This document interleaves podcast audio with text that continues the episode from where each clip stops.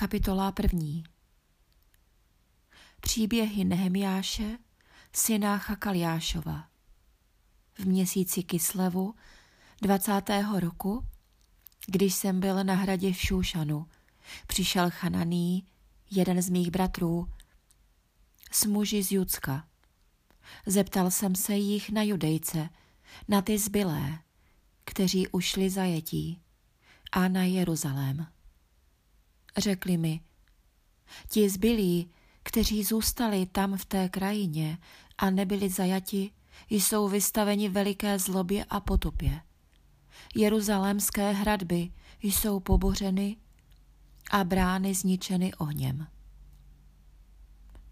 Když jsem slyšel ta slova, usedl jsem a plakal. Truchlil jsem několik dní, postil jsem se před Bohem nebes a modlil se k němu. Říkal jsem,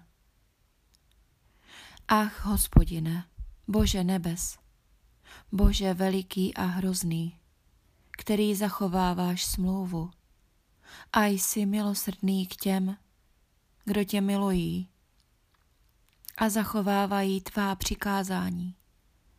Kéž je tvé ucho ochotné slyšet a oči tvé pohotové vidět, abys vyslyšel modlitbu svého služebníka, kterou se před tebou modlím, ustavičně dnem i nocí, za syny Izraele, tvoje služebníky. Vyznávám hříchy synů izraelských, kterých jsme se proti tobě dopustili. Řešili jsme i já a dům mého otce. Počínali jsme si vůči tobě hanebně, nezachovávali jsme přikázání, řády a práva, které jsi vydal svému služebníku Mojžíšovi. Rozpomeň se, prosím, na slovo, které jsi přikázal svému služebníku Mojžíšovi. Spronevěříte-li se, já sám vás rozptýlím mezi národy.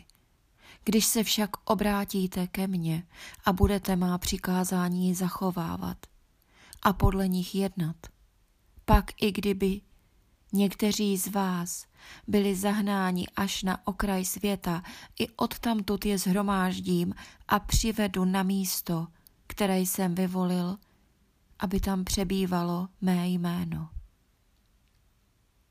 Vždyť to jsou tvoji služebníci, tvůj lid, který si vykoupil svou velikou mocí a silnou rukou.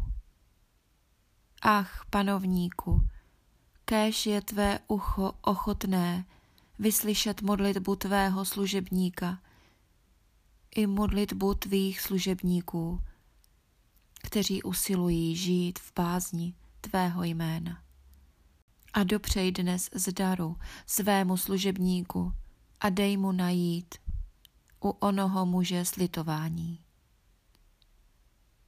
Byl jsem totiž královským číšníkem.